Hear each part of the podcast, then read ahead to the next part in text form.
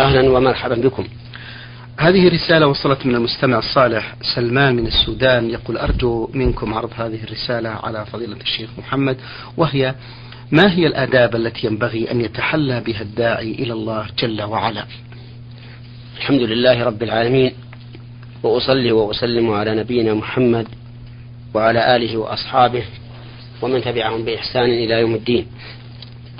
هذا السؤال سؤال مهم. وهي الآداب التي ينبغي أن. أن يكون عليها الداعية إلى الله عز وجل فمن الآداب المهمة إخلاص النية لله عز وجل بأن يكون الداعي قاصدا بدعوته رضا الرب وإصلاح الخلق لا أن يكون له جاه وإمامة ورئاسة بين الخلق. وذلك لأن, لأن النبي صلى الله عليه وآله وسلم قال إنما الأعمال بالنيات وإنما لكل امرئ ما نوى. فمن كان هجرته إلى الله ورسوله فهجرته إلى الله ورسوله. ومن كانت هجرته إلى دنيا يصيبها أو امرأة يتزوجها فهجرته إلى ما هاجر إليه. ثانيا أن يكون على بصيرة فيما دعا إليه وهو شريعة الله عز وجل بأن يكون لديه علم بالشرع فيما يدعو إليه. فإذا كان يدعو إلى التوحيد وجب أن يكون له أن يكون لديه علم بالتوحيد في مسائله طردا وعكسا إيجابا ونفيا حتى يتمكن من المحاجة إذا حاجة أحد في ذلك. لأن من دعا بغير علم فكمن نزل إلى ميدان القتال بغير سلاح. ويدل لهذا الأدب قوله تعالى قل هذه سبيلي أدعو إلى الله على بصيرة أنا ومن اتبعني. وإن ولأن الجاهل يحتاج هو إلى أن يعلم. فكيف يكون معلما لغيره بجهل؟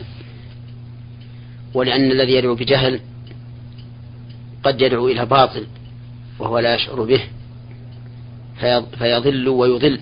لأن الذي يدعو بجهل يقف حيران حينما يورد عليه مبطل حجة باطلة ليدحض بها الحق الذي قاله هذا. الثالث أن يكون على علم بحال المدعو حتى ينزله منزلته. ودليل ذلك أن النبي صلى الله عليه وآله وسلم بعث معاذا إلى اليمن فقال له حين حين بعثه إنك تأتي قوما أهل كتاب أخبره بحالهم ليكون مستعدا لهم يقابلهم بما تقتضيه حالهم. وهكذا الداعي يجب أن يكون عالما بحال من يدعو من يدعوه لينزله منزلته.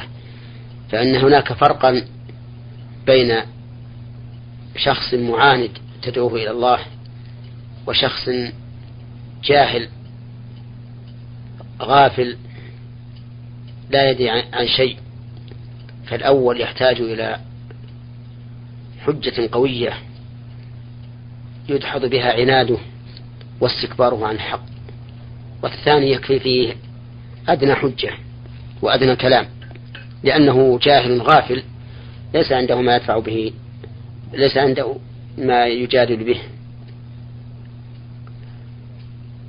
وعلى هذا يتنزل قوله تعالى ادع إلى سبيل ربك بالحكمة والموعظة الحسنة وجادلهم بالتي هي أحسن. فإن الناس منهم من يحتاج إلى الموعظة وتكفيه ومنهم من لا تكفيه الموعظة بل يجادل. فأمر الله سبحانه وتعالى أن يكون أن تكون الدعوة بالحكمة بالموعظة أحيانا وبالمجادلة أحيانا حسب ما تقتضيه حال المدعو. ومن آداب الداعي أن يكون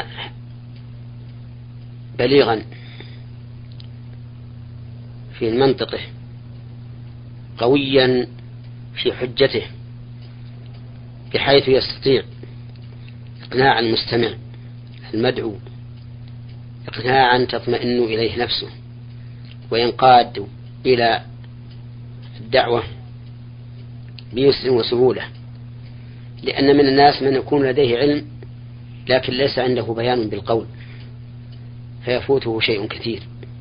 فإذا كان لدى الإنسان علم وبيان بالقول أمكنه أن يقنع غيره إقناعا تاما يستجيب به المدعو. ومن آداب الداعية أن يكون عاملا بما يدعو إليه من الحق ليكون ليكون داعية بمقاله وفعاله. ولا شك أن عمل الداعية بما يدعو إليه له تأثير كبير في قبول ما يدعو إليه. فإن الناس إذا رأوا من هذا الداعية أنه عامل بما يدعو إليه وثقوا به وعرفوا أنه صادق في دعوته وإذا كان لا يعمل بما يدعو إليه شكوا في أمره ولم يجعل الله تعالى في دعوته بركة. أرأيت لو أن شخصا قام يدعو الناس إلى صلاة الجماعة ويحث الناس عليها ولكنه لا يصلي مع الجماعة فماذا تكون نظرة الناس إلى دعوته؟ ستكون نظرة الناس إلى دعوته هزيلة. ولا ينظرون إليه نظر المتقبل لأنه لم يكن يقوم بما يدعو الناس إليه. ومن آداب الداعية أن يكون حليما صبورا على ما يصيبه من الأذية القولية أو الفعلية. لأن الدعوة أو لأن الداعية قائم مقام الرسل والرسل ينالهم من الأذى القول والفعل ما يصبرون عليه حتى ينالوا درجة الصابرين. قال الله تبارك وتعالى لنبيه محمد صلى الله عليه وسلم ولقد كذبت رسل من قبلك فصبروا على ما كذبوا وأوذوا حتى أتاهم نصرنا فلا بد للداعية من أن يتحلى بالصبر والحلم لينال درجة الصابرين ويلتحق بطريق المرسلين عليهم الصلاة والسلام.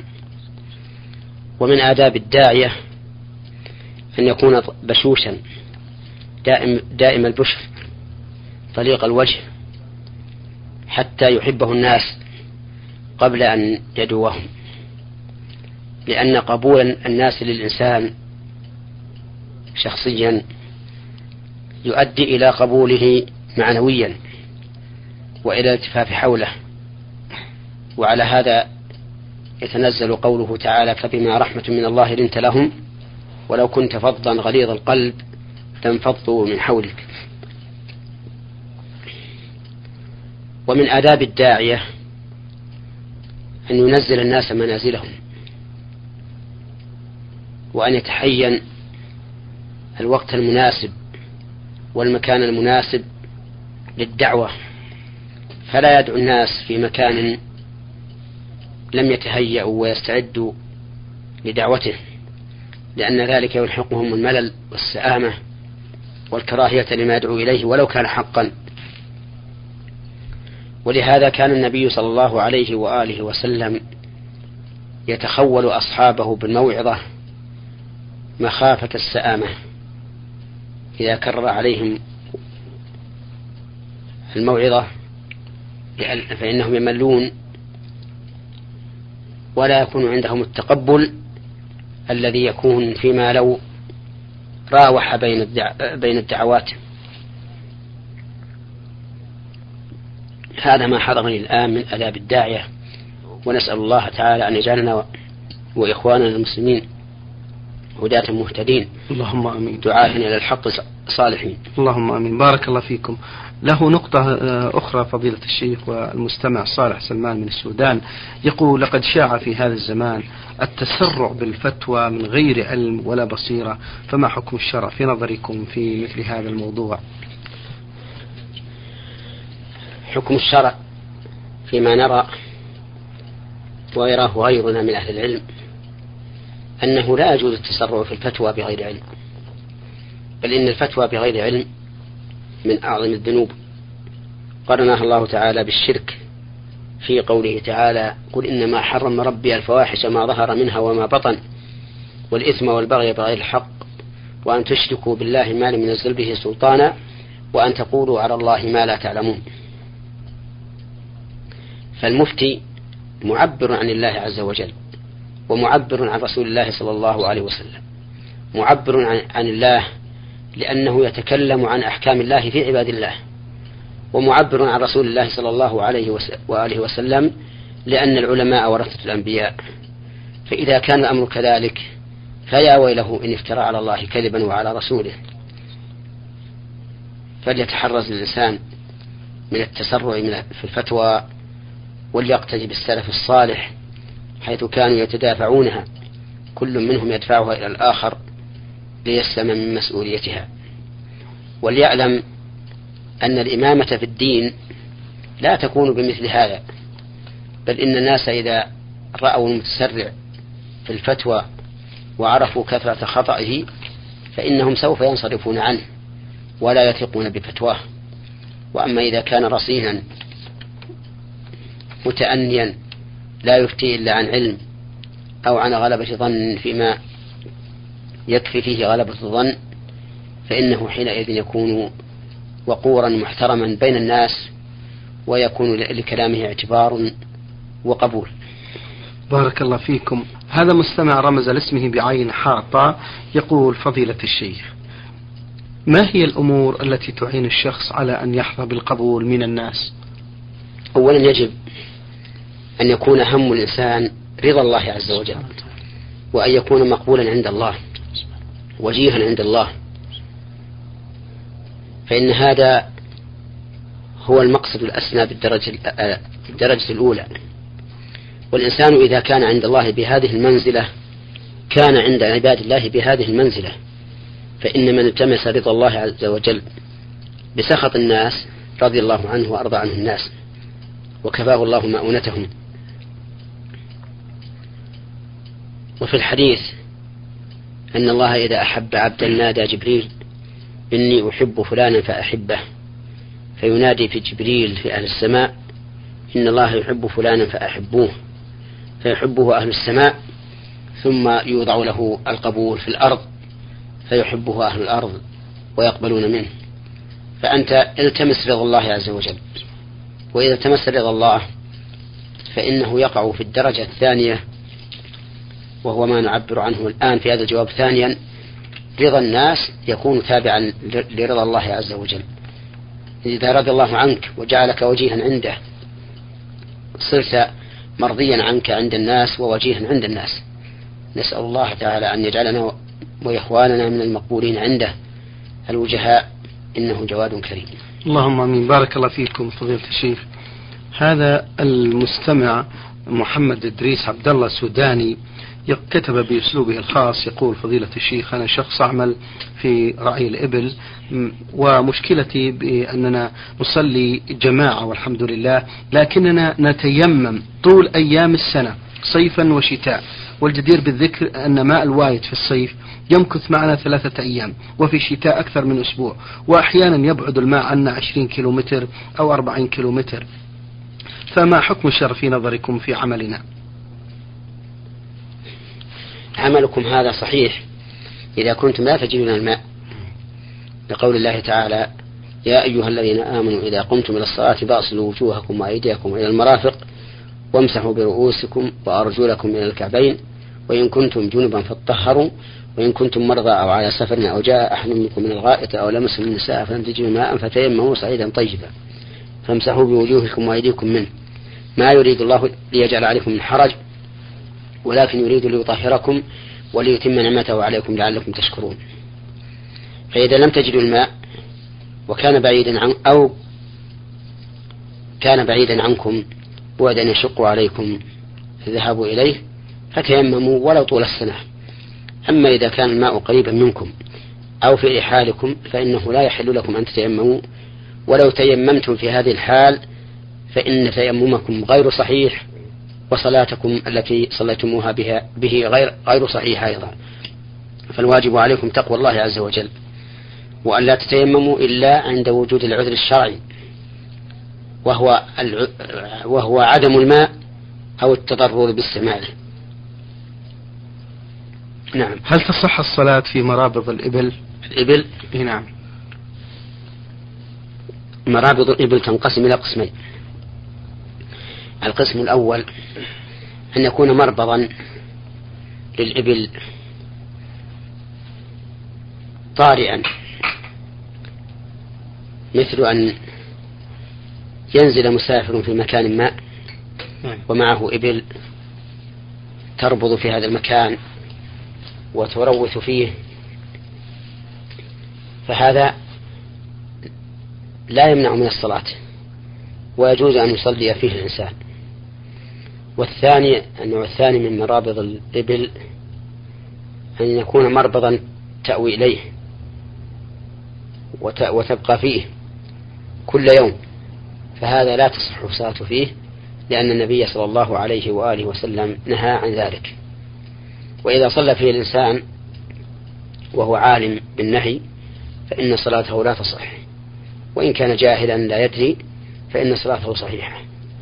وكذلك أيضا تختص الإبل بأمر آخر وهو وجوب الوضوء من أكل لحمها. فمن أكل من لحم إبل نيا أو مطبوخا وجب عليه أن يتوضأ. لقول النبي صلى الله عليه وآله وسلم توضأوا من لحوم الإبل. ولأنه سئل عن الرجل يأكل لحم الإبل أيتوضأ منه؟ قال نعم. ثم سئل عن لحم الغنم فقال إن شئت. فقوله إن شئت في لحم الغنم يدل على أن الوضوء من لحم الإبل ليس راجعا إلى مشيئة الإنسان بل هو ملزم به. نعم. بارك الله فيكم. في آخر فقرة يقول فضيلة الشيخ حدثونا عن المسح على الخفين عن كيفيته ومدته. كيفية المسح على الخفين؟ أن يمسح الإنسان من أطراف الأصابع إلى ساق إلى الساق.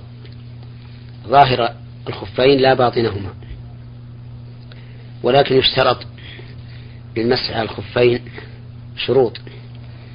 الشرط الأول أن يلبسهما على طهارة. فإن لم يلبسهما على طهارة لم يصح المسح عليهما. لقول النبي صلى الله عليه وآله وسلم حين أراد المغيرة بن شعبة أن ينزع خفيه. قال دعهما فإني أدخلتهما طاهرتين ثم مسح عليهما. والشرط الثاني أن يكون المسح في المدة المحددة وهي يوم وليلة للمقيم وثلاثة أيام بلياليها للمسافر. وتبتدئ هذه المدة من أول مسحة مسحها بعد الحدث.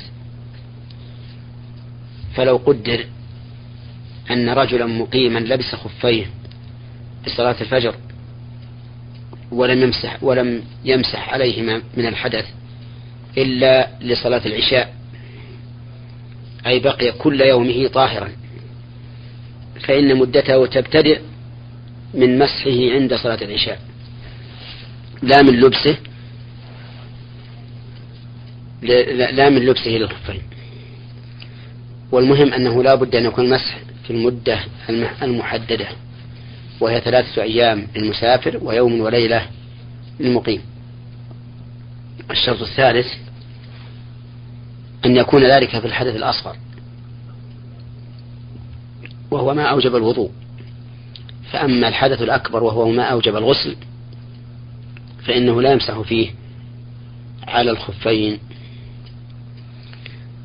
لحديث صفوان بن عسال رضي الله عنه قال أمرنا رسول الله صلى الله عليه وآله وسلم أن لا ننزع سفر لا ننزع خفافنا إذا كنا سفرا ثلاثة أيام ولا يلهن إلا من جنابه ولكن من غائط وبول ونوم. نعم. بارك الله فيكم. هذا المستمع آه، فهد من القصيم يقول فضيلة الشيخ نرجو منكم آه، التوجيه آه، لمن يتنكر للمعروف الذي يصدر له من بعض الناس. إذا كان هذا هو المراد بالسؤال نعم. فإن المشروع لمن صنع له معروف أو لمن صنع إليه معروف. أن يكافئ الذي صنع إليه المعروف بما تقتضيه الحال والناس يختلفون في المكافأة منهم من يمكن أن تكافئه بالدراهم ومنهم من يمكن أن تكافئه بالثياب ومنهم من يمكن أن تكافئه بالطعام ومنهم من يمكن أن تكافئه بهدية كتاب أو ما أشبه ذلك. نعم. المهم أن تكافئه بما تقتضيه حاله. لقول النبي صلى الله عليه وآله وسلم من صنع إليكم معروفا فكافئوه فإن لم تجدوا ما تكافئونه فادعوا له حتى تروا أنكم قد كافأتموه. وأما كون الإنسان يتنكر لمن صنع إليه المعروف ويرى أن هذا ذل للباذل أي باذل المعروف. لأنه لأنه أي المبذول له أعلى منه رتبة أو ما أشبه ذلك فهذا ليس من الآداب الإسلامية. نعم. بارك الله فيكم. هذا المستمع ناصر يحيى يقول نرجو الإفادة على هذا السؤال فضيلة الشيخ. في موضوع الزكاة في الحبوب من المزارع إذا كان أصحاب المزارع يحصدون العلف قبل ميعاده ويعتبر علف للمواشي ولا يخرج منه زكاة لا من القصب ولا من الحب فما حكم الشرع في نظركم في ذلك؟ إذا كان الزرع للعلف وحصد قبل أن يشتد حبه فإنه لا زكاة فيه. نعم. ولكن إذا بيع في هذه الحال وتمت السنة على قيمته فإن قيمته تزكى وفيها ربع العشر كما هو معروف. أما نفس الزرع فلا زكاة فيه. نعم. فقرة أخرى يقول وإذا كان أصحاب المزارع يبيعون الزرع لأصحاب المواشي فمن منهم تجب عليه الزكاة؟ أفيدون بهذا. هذا مبني على الأول. نعم. يقول آه، في آه، نقطة أخيرة.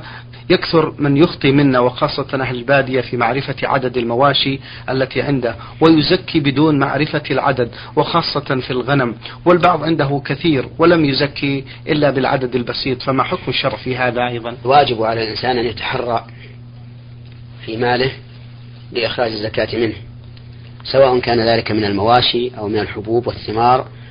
أو من عروض التجارة أو من النقدين الدراهم لأن الزكاة قرينة الصلاة في كتاب الله ومنعها فيه عقوبة عظيمة.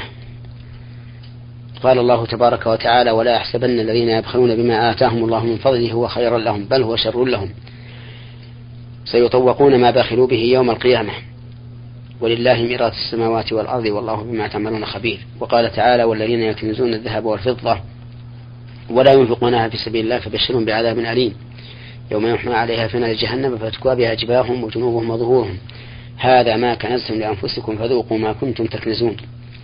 وقال النبي صلى الله عليه وآله وسلم ما من صاحب ذهب ولا فضة لا يؤدي منها حقها إلا إذا كان يوم القيامة صفحت له صفائح من النار فأحمي عليها في نار جهنم فيكوى بها جنبه وجبينه وظهره. كلما بردت أعيدت في يوم كان مقداره خمسين ألف سنة حتى يرى سبيله حتى يرى سبيله إما إلى الجنة وإما إلى النار. فالمسألة خطيرة. وعلى الإنسان أن يتحرى ويحاسب نفسه في ماله حتى يؤدي الزكاة بيقين. شكر الله لكم فضيلة الشيخ وبارك الله فيكم وفي علمكم ونفع بكم المسلمين.